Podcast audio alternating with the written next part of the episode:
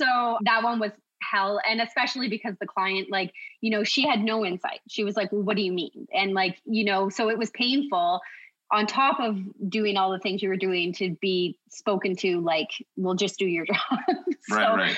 but you know i got it done and at the end of the day the client's the client but that realtor was like wow like I cannot believe you got that done for us. Like, thank you so much. So, right. So, the, in that case, the realtor really becomes the client because that kind of client yeah. probably you don't want to have. Yeah, I don't. yeah, send me all your difficult friends. I really want to work with all them. Yeah, right? exactly. The most inspiring stories from today's most successful mortgage brokers. Join your host, Scott Peckford, on I Love Mortgage Brokering. Hey, Broker Nation, Scott Peckford here. Welcome to ILMB Rookie Mortgage Broker Podcast. Every Friday, we talk to a rookie who's making waves in the mortgage industry to find out how they're succeeding in today's crazy competitive market. Today on the show, I have Jessica Shea. She's been a mortgage broker since June 2020. And in her first six months, she funded 20 mortgages. In 2021 was her first full year. She funded 49 mortgages, which is excellent. And previously, she had a hair salon and has a background as an entrepreneur. And so we talk about how did you transition? Because it's not always easy to transition from you're trusted as one thing to being trusted as another. And Jessica did a marvelous job of that. I asked her about, you know, where did she have files that she had challenges with and how she solved them. Because again, as a new person, you're going to run into situations. You can really only learn underwriting one file at a time or really get good at it. And so she shares an example of that. And then at the end, I talked to her about like what her biggest challenge is right now. And she said she's not sure if she should hire. So should she hire? Should she not hire? And we dive into that, and I give her some advice on basically three different scenarios that she can look at and when she should look at hiring and how she can get her business from 50 mortgages a year to 100 as quick as humanly possible. So before we jump into this, though, I want to give a shout out to our title sponsor, Finmo. So Finmo is a Canadian mortgage application, document collection, submission platform designed for mortgage brokers. Really easy for the client to use. It's got smart docs, so it knows as the client's filling it out what you need to collect when you go to submit the file, it's got the lender guidelines there. So if you choose a lender, it's telling you the guidelines. You can make sure that you haven't missed anything. And then it's connected to lender spotlight. So you can search all the guidelines and the rates to see where you should send it. Fantastic program. Check out finmo.ca. Check out this conversation I have with Jessica. Hey, Jessica, welcome to the show. Hi, Scott. Thanks for having me. So, hey, tell me a little bit about yourself and where you're from. So, I'm from Kawartha Lakes. I was born and raised I'm outgoing and probably could be described as a little bit stubborn. I've always been an entrepreneur. I've always had my own business as long as I've been an adult working. And I have two boys that are two and four years old. And so, where exactly are you in Ontario? Because the name of a place I have never heard of. So, so where is it? I yeah. am in Omemee, which is a very small town in between Lindsay and Peterborough, neither of which are big places either. But right. those would be our two hubs. So, okay, what were you doing before you got into the mortgage business? So before I was in the mortgage business, I was actually doing hair. I was a hairstylist. I worked at a fairly big, well known salon in Peterborough for quite a few years.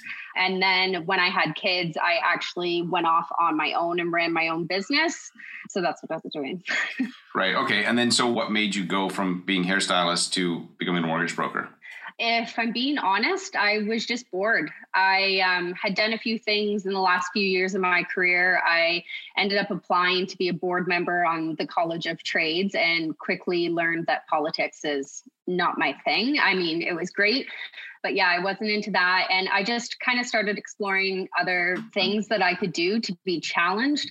And then we bought a house and we went through a very trying time with our trusted bank, trying to get a mortgage and it was about eight months of struggles and you know false promises. And eventually we were advised to call a mortgage broker who i'd actually known him since i was little. And i called him thinking you know you call them when you can't get a mortgage anywhere else. And within two weeks we had a mortgage with you know brick and mortar bank no questions easy done and then I called him and said, like, you know, that was amazing. Thank you. Like, what do we owe you? And he said, nothing. So I thought, you know, he'd done us a favor or whatever. And I just looked more into it, listened to podcast and I thought, this is amazing. I don't know why everyone doesn't use a mortgage broker. Like, right. They don't like, know what they don't know, though, right? And they don't know. And I thought, all I have to do is educate people on what this is. It's an amazing service. Like, right. So, so you, it was your own pain that kind of led you to find a solution. And then you're like, hey, more people can use this. So when was that? When did the transition happen? So specifically, when did you kind of go, okay, from hair salon so, to brokering? Yeah, I didn't tell anyone. Like I told no one. Yeah. Um, you know, and I thought about it and I evaluated it. And then finally I kind of presented it to my husband and said, you know, this is what I'm going to do. and it was kind of like, you know, okay, you're going to totally change careers. But at the same time, he's always just trusted me because I've always kind of been, you know, I get bored and I move on and I need a challenge. So he thought, okay, if you think, you know, this is what you want to do, then I support it. And mm. the other crazy thing is I looked into what I needed to do. And I mean, I think at the time I had like maybe a two month old, three month old. And I was like, I can do this course online. So anyways i started doing the course and then like i do everything. I you know pedal to the metal just wanted to get it done. You had i think a year or six months or something to complete it but i just pushed right through it. Interviewed brokerages before i even wrote my exam and yeah and then my exam got held up by covid. Right. So i had to hit pause for a little bit which was painful but and then so COVID came, so that obviously affected your salon, right? So you're yeah because you were kind of going through this process right when COVID first came out in 2020. So then, how long from when COVID sort of hit and everything locked down before you actually got your license? So everything locked down in March. I got my license in June. So okay. it was painful. I was emailing them almost weekly to be like, you know, when are you getting this online? Let me go, let me go, let me go, let me go. Yeah. Yeah. yeah. Okay. And probably you did, but did you do this full time or did you go into a part time? Right. Both time. Right. Because even in the time I wasn't licensed, I was reaching out to people and telling them. And I was like, I mm-hmm. can't help you yet, but if you can wait till right. June. It's like a trailer for a movie. It's coming, yeah. but you can't see the movie yet, sort of thing. So yeah. you've had a fantastic, like we were talking earlier, you did 20 mortgages in that first six months and 49 mortgages last year, which is amazing. And yeah. when I asked you where your business came from, you said a lot of it was from your people that were your clients, your hair salon clients. So um, yeah. and not everybody has this level of success to take whatever that current thing is and have people trust them. I trust you as my hairstylist, but do I trust you with my money? So why do you think people were so quick to be like, yeah, I'll trust you with that? I'm just curious. What do you think? I think it had to do with probably the person I am. The people that I had in my chair. Some of them I had five years, 10 years. You know, they'd watch me growing up. They'd watch me have kids. They watch me get married.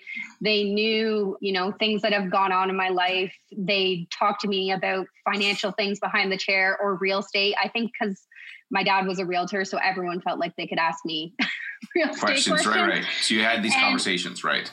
Yeah and you know it's just one of those things that they knew me and trusted me and i was lucky enough that they kind of gave me the opportunity a few of them right? One was a realtor in particular i work with all the time now and you know she threw me a bone right in the beginning of my career and i worked my butt off to prove to her that you know i was going to be her person and you know it's still happening today. So it's kind of one of those things that I got a few people who were like, you know what, go ahead, do this. And then when I did it, they were like, you're as great as we thought you were going to be. Now we're telling everyone. They so yeah, you had enough people kind of give you a shot, and then they trusted you and told other people, and then it just sort of spread from there. So that's fantastic. Because when I was a paramedic and I became a mortgage broker, I did not have a lot of success with my paramedic. They're like, yeah, yeah, whatever, Scott. They're like, you're yeah. my like.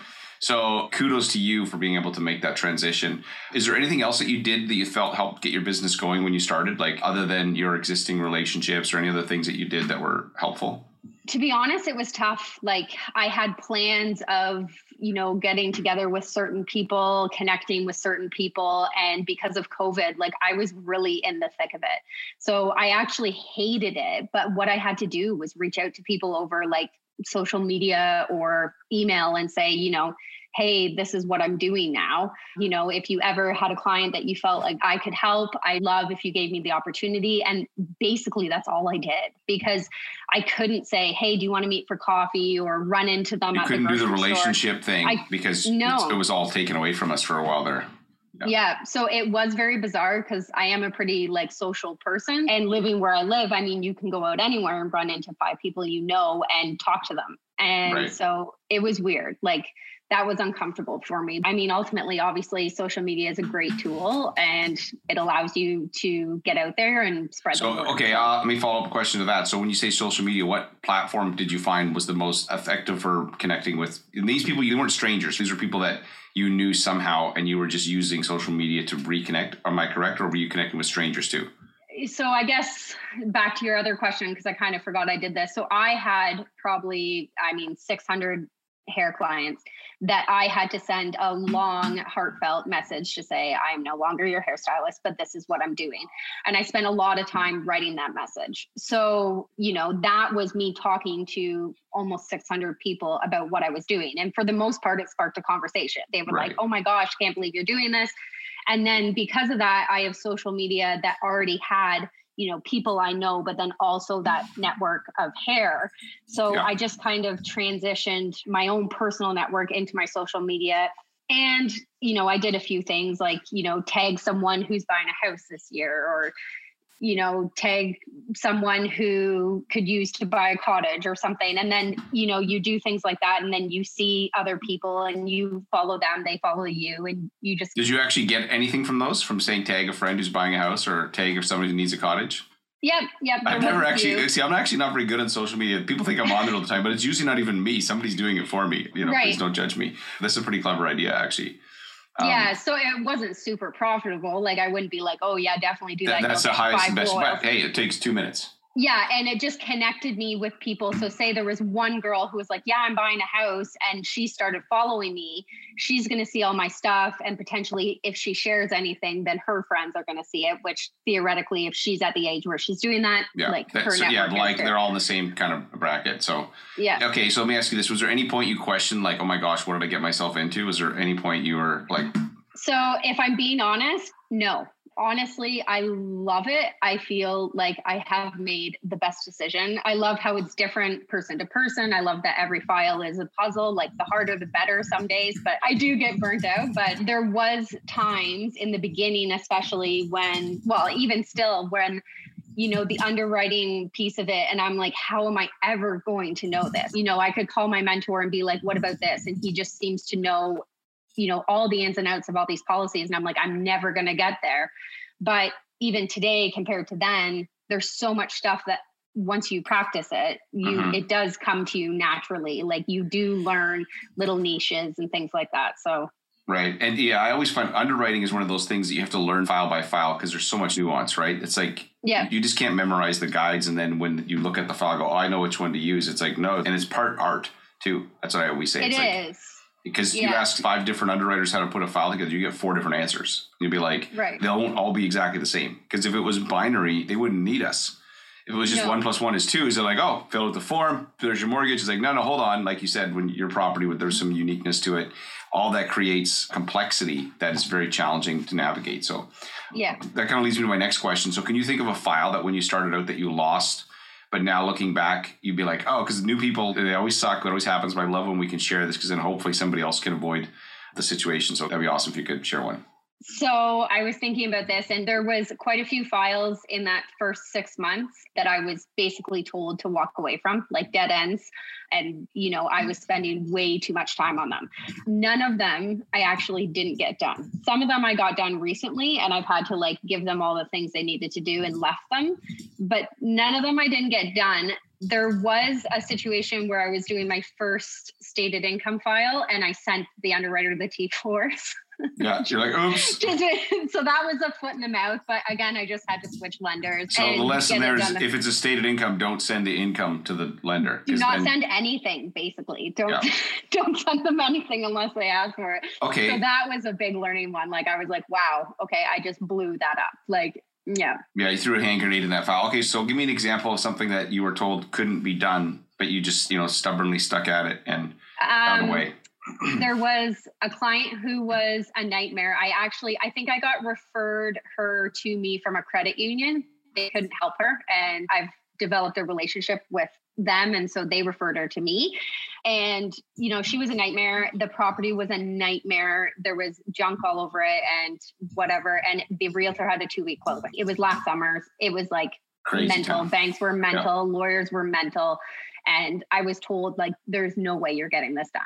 I got it done with First National. Thank goodness. And, right. you know, it shout was a fight break. Shout out to First Nat. Woo, woo. Yeah.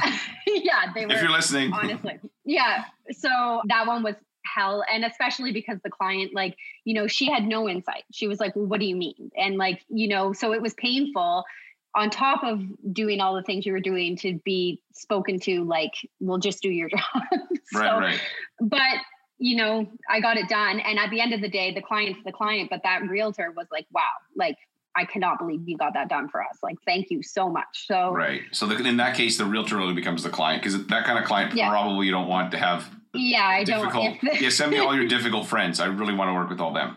yeah, right? exactly. There was a file that was like, I just have to share because it was wild. Perfect storm, client, rural property, stated income, log home. Their business actually builds beautiful log homes. I still haven't gotten it done. I cannot find a lender for it, and it haunts me. But they've referred their kids, sisters, cousins, whatever to me since, but they're always in the back of my mind. And I was like, I will get your file done one day. I just can't get it done. Right. Yeah, that's a lot of like real property, stated income, log home.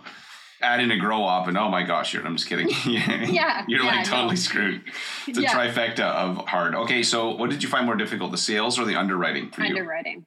Okay. Underwriting for sure. So when you got into this, how long did it take you to replace your business income from your salon? I'm well, curious. Being a business for self person to replace my income on paper didn't take too long to actually like replace my full wages from before I had kids when I was working 5 days. Probably in my first 6 months I made what I would have made in a and year. so last year that you made more because in 2021 you did even better, right? Oh yes, yeah. Like better than okay. So let me ask you, what does your family and your husband think of this new thing, like what you're doing and stuff? I'm curious. To be honest, I don't know. Like my husband knows I'm busy and I'm doing well. I don't think it overly surprises him. Like he's he's, he's not very like, proud yeah, okay. of me. Yeah. yeah. but I don't share it. Like my friends know I'm busy. They know I'm doing well. Right. My family does too, but I yeah. don't overly share it. Yeah, you're not like, hey, check out my pay stub. I get that. Yeah. Okay. I'm just it's an amazing industry and it's difficult. It's very challenging, but it does pay really well too. So sometimes people are like, wow, it's a big shift. So yeah. I have a question for you. So like what were some of the things you think were helpful for you to get this business going so quickly? I think it's a pretty exceptional result to get to that many mortgages that quickly, really from a cold start. So the one thing you touched on was you tapped your existing network to let them know. So the 600 people, that's an advantage for sure, but that doesn't always work, right? Some people have that advantage, but they can't make the transition. So what are the things that you do? So for me, I just answered all the questions. Like I find even still today, I have, especially first time home buyers, you know, they're always apologizing to me, being like, I'm sorry, this is a stupid question, or I'm sorry to bother you again. And I do, I take the time to answer every single question. And if they have no questions, then I linger on the line and start asking them things right. um, because I know they do, which most new agents are, but I'm just literally available anytime. Right. Like, you know, if you can't sign paperwork till 8:30 at night, that's fine. That works for me too. My kids are right. in bed, I'm working. So yeah, just being flexible, being available and just making them feel comfortable. Like money is such an uncomfortable topic and it does not need to be. And there is no judgment. Like you know, you can tell me anything and ask me any question. And if I don't know the answer, I'll figure it out for you and we'll, right. we'll get there. We have a saying in our family, it's only awkward if you make it awkward. And so we talk yeah. about a lot of things that are like, it's only awkward if you make it awkward. And then we just yeah. go like it's whatever that is. Right. So yeah. that's a really good way to look at it. Okay. So I'm going to ask you some rapid fire questions. So what's one thing people can't find out about you from Google? Probably that I live on a hobby farm. So do mortgages, have the kids, but in any of my free time, I am doing farming activities, gardening. So what do you farm? What type of farm is it? It's like a funny farm. We have chickens, ducks, cows, uh, horse. We have a miniature horse. We have a donkey. Oh, a little, a little bit of everything. A little handful of everything. Right. yeah. Did yeah. you say a miniature donkey? Uh, we have a miniature horse. We miniature have a horse. donkey, and then you know regular size horse. have you ever heard of fainting goats? Yes. Yeah. I, if you want to look something up that's hilarious, I'm telling you guys, look up fainting goats. They basically, when they get scared, they faint. I can't even imagine like the purpose of this, but it is the funniest thing to see these goats run, get all stiff, and then just fall over. They just faint. Fall it's over. Like, yeah. Yeah. They're that, on my awesome. list. They're on They're your on list. So yeah, list. that, that, would be yeah. awesome. You're the mortgage broker with fainting goats. Um, yeah. Okay. What's a movie everybody should watch at least once? This one was a tough one, but I'm gonna have to say Pretty Woman. Right. Okay, what are three digital programs you can't run your business without? So it's funny, this is how I operate my business now. So, like, I feel smoothly, but the online app, the online app, as soon as I have a phone conversation with someone, which I end the phone conversation by texting them the link to the online app and gives me, you know, solid foundation to go from there. There's a lot of phone calls that people don't even you know they don't take the time to go to the app so to me then i mm-hmm. know it's a waste of time right if you're not right. going to take 10 minutes to give me your name birth date and whatever then you're not serious i would ask a follow-up question that because sometimes people feel like you're working together but you're not right? Like, so yeah. you've already determined that, hey, if you're not going to do this little thing, I see a paw sticking out in the background of your screen oh, there. Yeah, that's my dog. dog.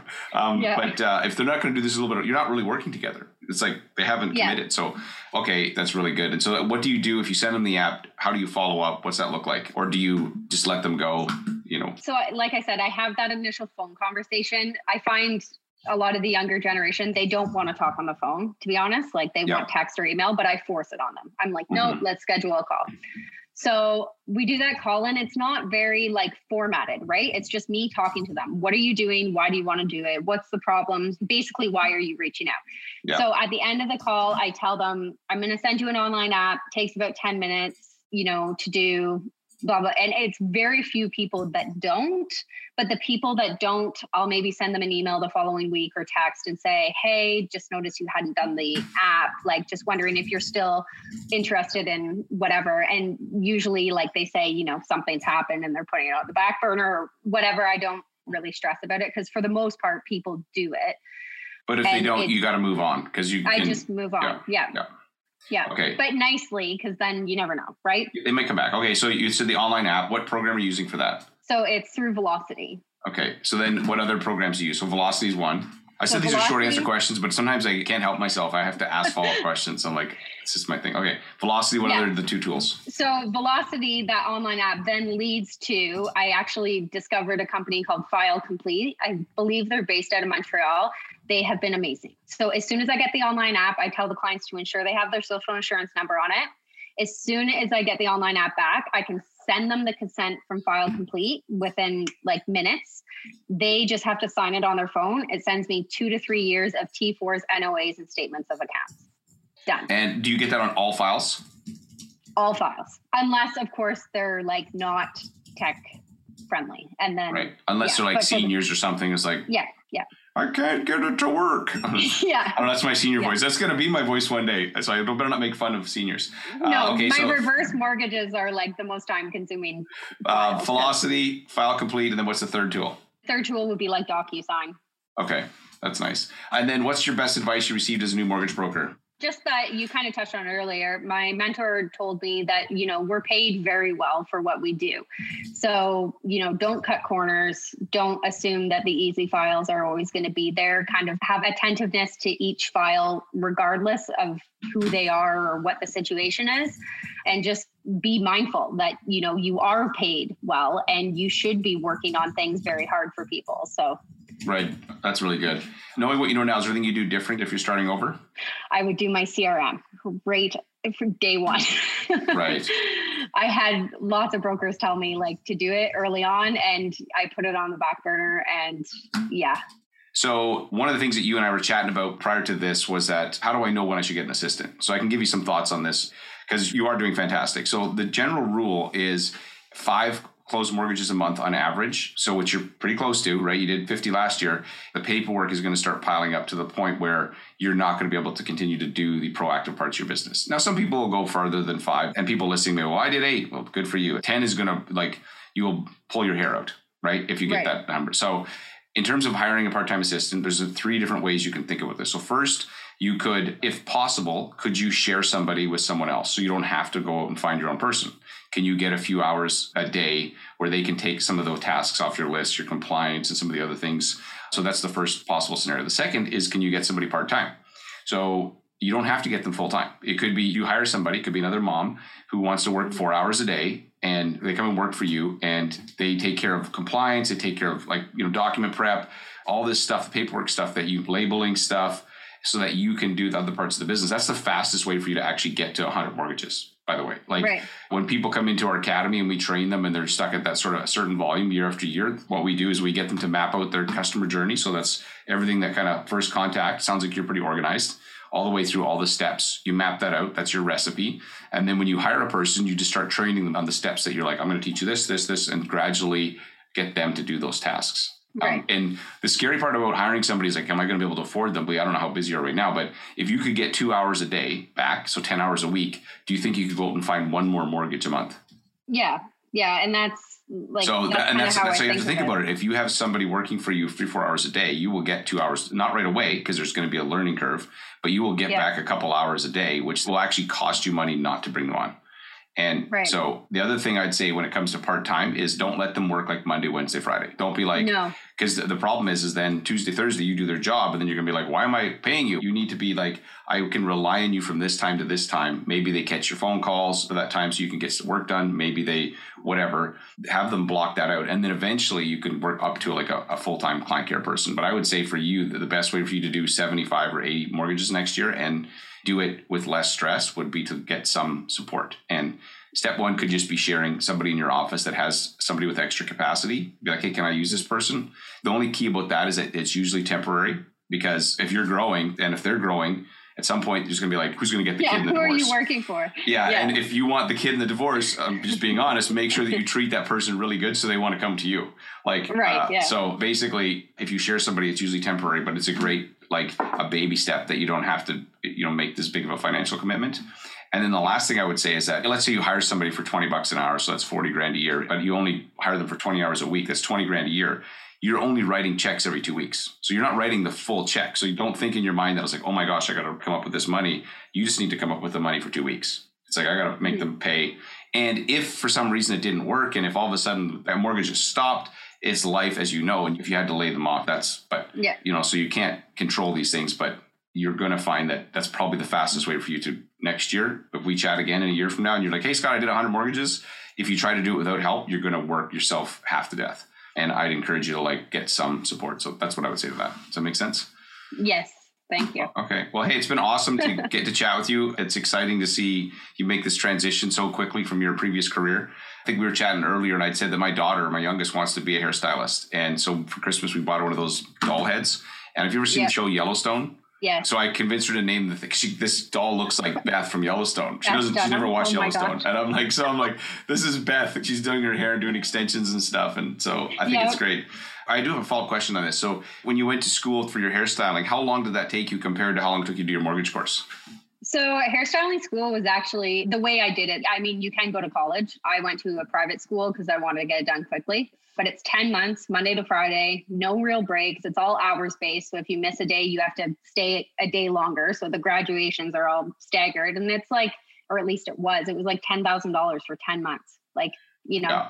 you didn't miss time. You I, were I- there. and I often say we get paid like surgeons, but we have less training than a hairstylist because a hairstylist they'll spend ten months to learn their job, and like the mortgage business is not. You know, well, don't and have, then you have mm-hmm. to apprenticeship, right? Which we do too. But I think that's what's scary for new agents is all of a sudden you have the responsibility of like someone's most biggest financial commitment, and you've had like a flash in the pan of education. Like, it's a sliver and you could get sued like the thing Oh, is is that you know down. like people get pretty upset if you make mistakes in this industry it's not like we're talking a couple hundred bucks or you send it back to amazon it's like it's Yes. big numbers and so Yeah. you, there is risk for sure in it um, Mhm. yeah that's awesome okay so hey it's been awesome to get to chat with you jessica congrats on your, all of your success and i'll have you back on again at some point when you're just crushing whatever you're doing so thanks for chatting yeah. Thanks, Scott. Thanks again for listening to this episode. And uh, if you found that story with Jessica inspiring, I know I did. I love it when somebody just jumps in both feet, is willing to, you know, be uncomfortable, put themselves out there, and you know, made a transition like Jessica from one career into another, and is totally succeeding and crushing it. We can help you. So if you go to rookie2rockstar.ca, we have an entire program designed around helping new agents find and fund their first 10 mortgages. So it's completely outlined. We literally every single day, the first 100 days, we give you very specific things to do. Today, day one, day two, day three, training every day. Check that out, rookie2rockstar.ca. And thanks again for checking out this episode. This is an I Love Mortgage Brokering production.